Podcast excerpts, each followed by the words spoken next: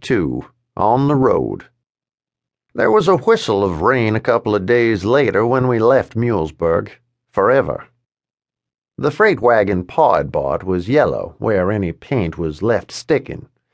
He greased the hubs while the horses were getting shod.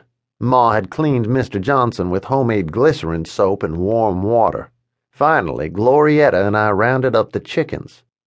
Glorietta's fingers kind of froze at her neck, and an awful sick look came over her face. It's gone, Wiley. I've lost my locket. We searched all over for it. The locket was a little lump of gold, no bigger than a watermelon seed, but almighty precious to her. Grandpa had sent it to her when she was five.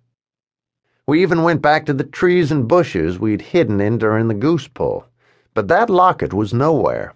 Finally, dark was coming on, and even Glorietta gave up. I could tell she was trying hard not to flood up any tears. She was going to have to leave her gold locket behind in Mulesburg.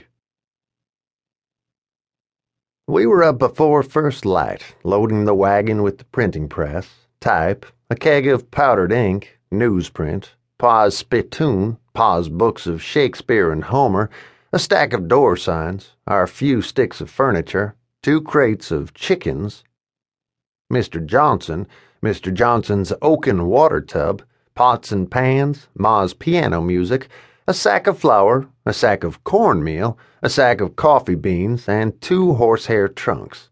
Ma also found room for her flower pots. I helped Pa hitch up our two big iron gray horses. Ma was wearing her dark traveling dress with what always looked to me like a spider web of white lace up around her neck. She pinned her hat through her reddish hair and touched up the dove feathers. Then she pulled down the green shades of the Mulesburg squibob, and we were ready to travel. But Pa didn't consider it right and proper to depart without leaving a message. He thumbed through our own printed signs, chose one to his liking, and hung it on the doorknob.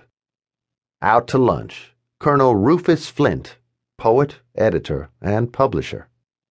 Ma opened her black umbrella against the first splatters of rain, and Pa climbed up beside her on the spring seat. He shook the leather reins, and we were off at last. Glorietta and I sat on the tailgate, with our legs dangling over and our heads snugged under the freight canvas. Ten minutes later, Mulesburg disappeared from sight behind us. The first weeds of spring were up. Before long, the rain squall whisked itself away, and the sun broke out, warm and fresh. We were heading west again. I dug around under